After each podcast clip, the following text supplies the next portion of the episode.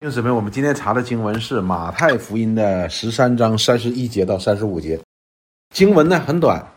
那么上一次呢，我们一定不要忘了上次讲的是什么？是主耶稣讲的撒种的比喻哈。我们花了很大的时间在讲这个撒种的比喻。撒种的比喻呢，这里就讲到了人子把天国的道理撒下来，好像种子一样撒下来，但是呢，仇敌呢，同时也在人心当中撒下了不信的种子。这因为这些人是什么呢？这些人就是属魔鬼的，所以呢，麦子和稗子呢就一起长，这个信的和不信的就一起长。不单在世界上，在天国也是如此。然后呢，仆人呢就说：“我把它薅了吧，把稗子给薅了吧。”家主说：“不要的，不要的，让麦子和稗子一起长，因为有一天要来要收割。收割的时候呢，哎，稗子就要拿出来拿火烧了，麦子呢就要收在仓里。”好了，那么接下来呢，我们想到这里边的时候呢，我们就来看这个第十三章的三十一节。三十一节到三十五节呢，是插在这个比喻和主耶稣解释中间的这两个比喻。因此呢，我们知道这两个比喻呢，实际上是与前一个比喻呢是相关的，所以非常重要的。好了。怎么讲呢？这里三十一节说，他又设个比喻对他们说，就是指主耶稣啊。讲完了前面的撒种的比喻之后呢，马上又设了一个比喻跟他们说，天国好像一粒芥菜种，有人拿去种在田里。好，芥菜种是很小的哈，芥菜种很小的。我们常唱那个诗歌嘛，是吧？我们的信心若像芥菜种子，神就能为我们成就大事哈。讲到了芥菜种是很小的一种种子的。然后呢？所以有人拿去把它栽在田里，这原是白种里最小的，哎呀，很小很小的。但是等到它发芽长出来的时候呢，却比各样的菜都大。这里记住哈，比各样的菜都大，不是说比那个黎巴嫩的香柏树还大哈，是指比各样的菜都大，且成了树，就长得很大吧。天上的飞鸟来宿在枝上。所以这个菜呢，长到大了，我们通常讲鸟呢是在树上，是吧？这个不是这个树啊，是那个大树的树，在树上的，以至于说这个芥菜呢，长出来比各样菜都大。哎，那上面也可以落一些飞鸟一样，好像似乎长得就是长得像树一样的，很大了。然后呢，他又做第二个比喻，他又对他们讲了比喻，说第二个比喻说，天国好像面教，面教啊，我们都知道了，就是我们。在这边常常吃那叫什么叫 east，就那个东西，就是放在面里边能把面能够发起来。这个呢，我们在以前在中国在北方的时候，我们没有面酵哈，那时候没有没有吃用酵母的，用什么呢？就是每次做完那个面面食之后呢，然后拿留一块面，然后这块面呢就放在那里边，完最后就发霉了，长毛了，就就就坏掉了。坏掉了之后呢，然后把它洗一洗，掰碎了放在水里边，然后就很酸很酸的那种东西。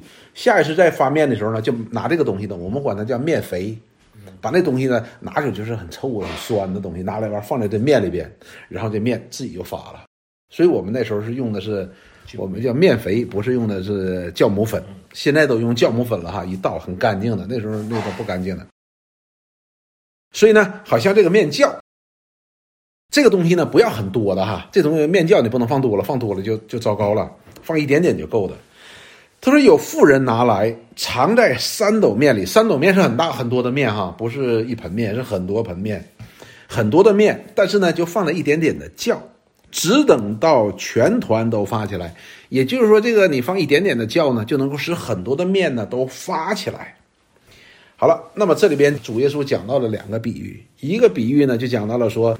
芥菜，它的种子呢虽然是很小的，可以说是所有的菜蔬里边最小的种子，但是呢，当这个芥菜这个种子里边的生命力出来的时候，哎呀，就能长出来在菜桌上很大的一个芥菜，很大的一个菜，甚至于鸟都能够落在上边的。那么第二个比喻呢，讲的也是差不多是一个道理的，就是面酵呢虽然是一点点，但是把它放在这个三斗面里边。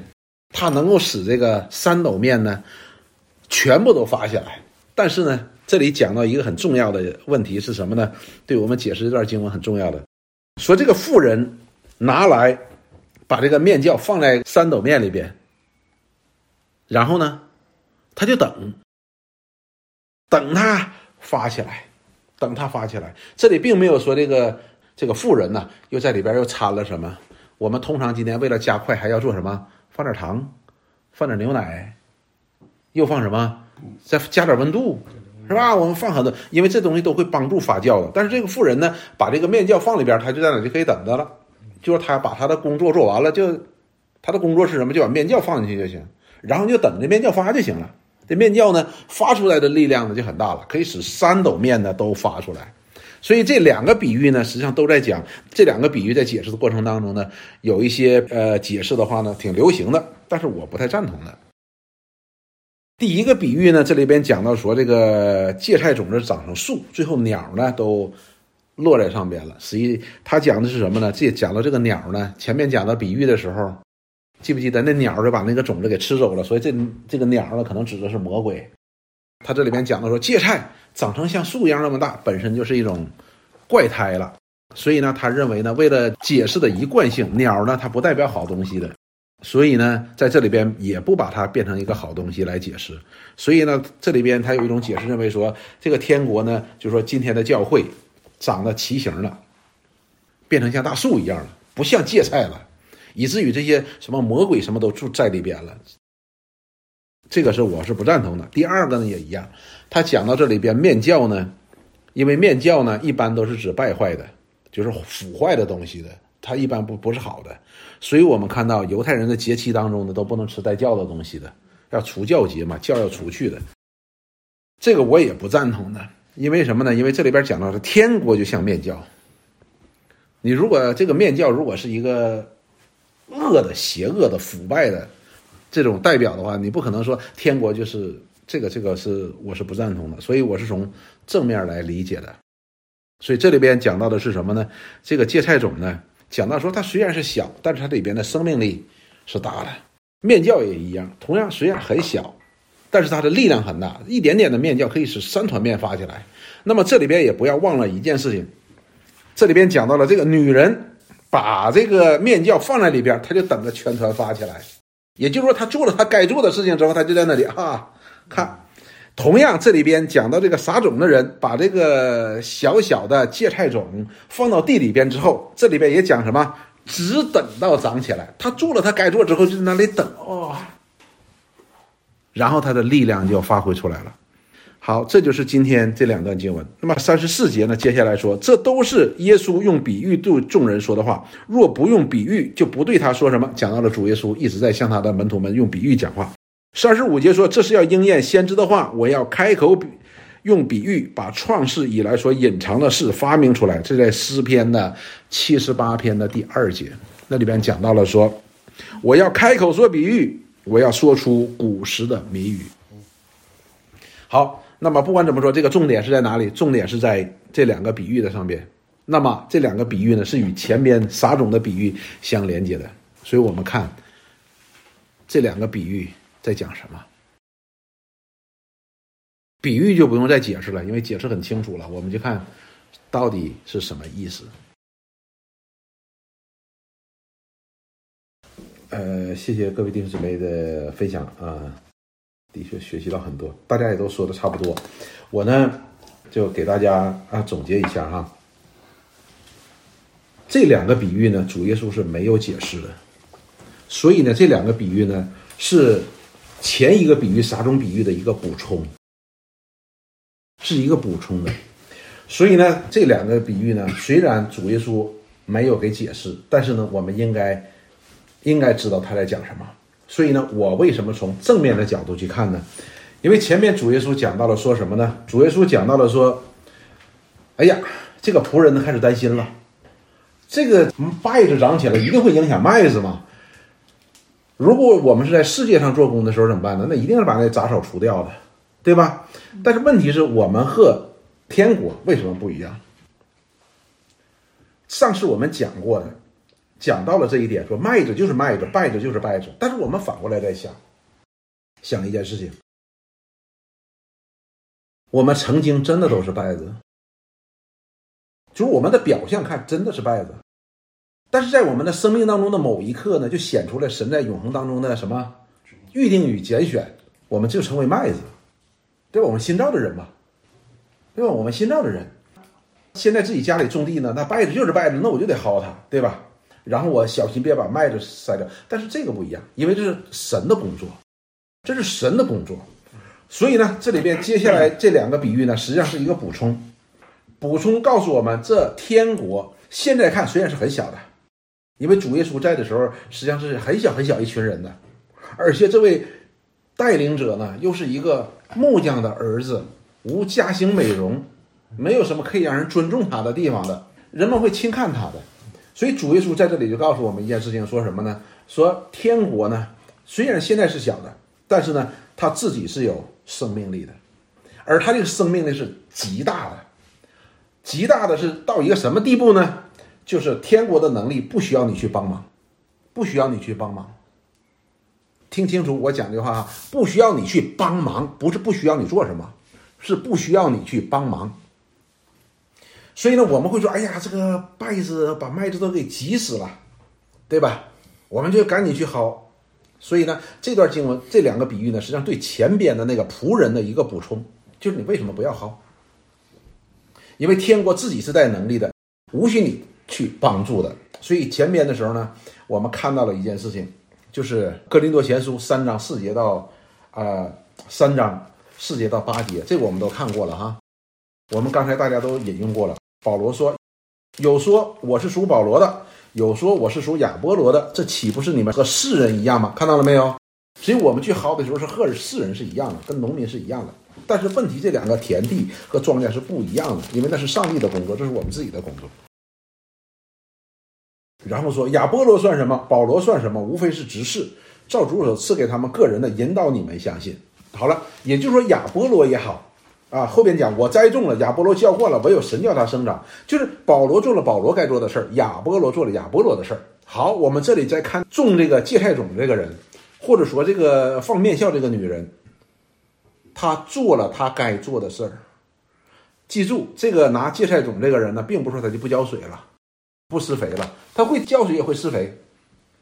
这个富人也一样。他做了他该做，他并不是说一点也不做，啥也不做，反正就看吧，我看这怎么能够起来，也不是的。他做了他该做的事情，那么剩下的那就是这个天国本身的生命力要做的事情了。所以保罗呢在这里就说，唯有神叫他生长。那么这些保罗也好，亚波罗也好，他们只是做了他们自己该做的事儿，甚至于保罗在这里说，亚波罗算什么？保罗算什么？基法算什么？都算不得什么。他说：“栽种的和浇灌的都一样，但将来个人要照自己的功夫得自己的赏赐。”也就是说，撒种的那个仆人，前面我们讲了，他的专注点在哪里呢？你不是薅稗子，而是你要把福音的种子要撒出去，你要把福音撒出去，把福音的美好的消息传出去，这是你的专注点。哎，这是重要的。所以呢，这里边让我们看到了，无论是种芥菜那个，或者是这个富人的话，他做了他该做的事情了，剩下的就交给交给神了。所以保罗呢，在这里告诉我们说，他说天国本身是带能力的，我们都算不得什么，能够让它生长的是谁？神能够让三斗面都发起来是什么呢？是那个叫，能够让这个很小的一粒啊，最小的那个芥菜种子长成那么大的一颗芥菜。那是什么？那是本身它本身自带的生命力。那么我们再接下去看哈，《帖撒罗尼迦前书》一章四节到第五节，保罗呢同样讲到了这件事情，《帖撒罗尼亚前书》一章四节到五节，保罗这样说：“他说，被神所爱的弟兄啊，我知道你们是蒙拣选的，首先就定下来，你们是属天国的，这是神拣选的。因此下边说，因为为什么呢？他说，因为我们的福音传到你们那里。”不独在乎言语，也在乎全能和圣灵，并充足的信心。什么意思呢？保罗的意思就是说，我们虽然把福音用言语的形式告诉你了，但是真正的能够使你们是什么？能够相信的是什么？是这节选。这节选是什么？实际就是在乎全能和圣灵。全能是指什么？就是神绝对的全能，就是节选嘛。那圣灵是什么？圣灵就是做重生的工作啊。然后说，并充足的信心显在你们个人身上，使你们生发出信心了。然后，正如你们知道我们在你们那里为你们的缘故是怎样为人，所以保罗在这里依然把所有的荣耀都是归给神的。他说：“我们不过是福音的执事啊，我们做这些事情就是我们该做的。但是呢，能够让你们相信，能够让你们重生，的是谁？那是神绝对的全能和什么？和圣灵的大能。然后呢，我们再看哥林多前，同样是哥林多前书二章，二章一节到五节，也是保罗说的。二章一节说：“弟兄们，从前我们到你们那里去，我到你们那里去，并没有用高言大志对你们宣传神的奥秘。什么叫高言大志？就是人的手段，这是人的手段哈。他说我不用人的手段去宣传这奥秘，因为我定了主意，曾定了主意，在你们中间不知道别的，只知道耶稣基督并他定十字架。他就他的方向就是耶稣基督并他定十字架，就宣讲福音。”然后接下来他说，第三节说，当他宣讲基督并他定十架的时候，他说我在你们那里又软弱又惧怕，又甚战惊。后边就解释他为什么在那里边宣讲福音的时候，他就很软弱、很惧怕又很战惊呢？他说我说的话讲的道不是用智慧委婉的言语，乃是用圣灵的大能的明证。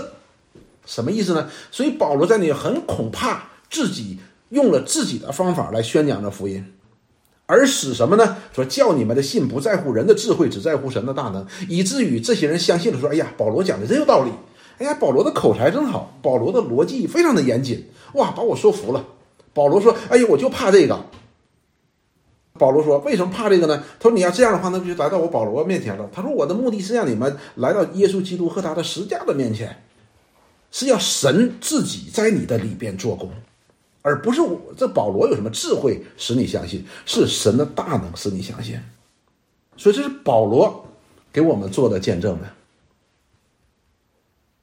所以呢，这里边就讲到了说，我们今天很多的时候呢，就是我们不单单是要尽我们的本分，而有些时候我们会越界的，我们会越界的，我们会越界的。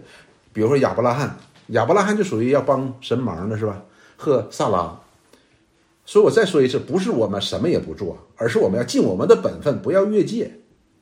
当神给亚伯拉罕说我要赐给你一个儿子的时候，那你就等待你的儿子就可以了。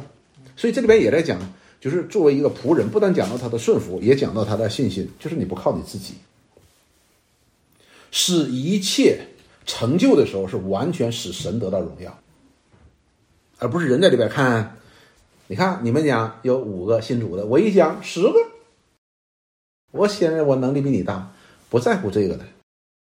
所以呢，这两个比喻呢，实际上主耶稣虽然没有解明，但是是前面的一个补充，补充前边的对仆人的一个心态。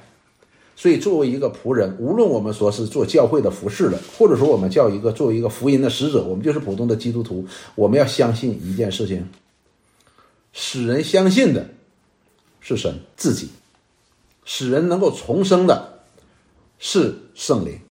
但是，圣灵重生人也借着我们怎么样，把这个纯正的福音的道理讲给他听。但是我们纯正的道理讲给他听，却不能够使他重生得救的，这我们必须清楚。所以，当我们去与人传福音，主耶稣告诉他的门徒，前面差派他的门徒说什么？他说：“你看这些人为什么抵挡你？他不是抵挡你，是抵挡主。”所以，我们今天必须有明白这一点。当我们认为这是抵挡我们的时候，我们的血气就来了。不但我们会来血气，而且有些时候我们会有一些，怎么说，属灵的诡诈就出来了。我们会用我们自己的方法，怎么想办法使他相信？我们会的，所以我们就会跟人家变呐，变呐，变呐。因为人的道理是越变越明，对不对？人的道理说啊，越变越明白。真理不是这样子的，真理是什么？真理是宣告的。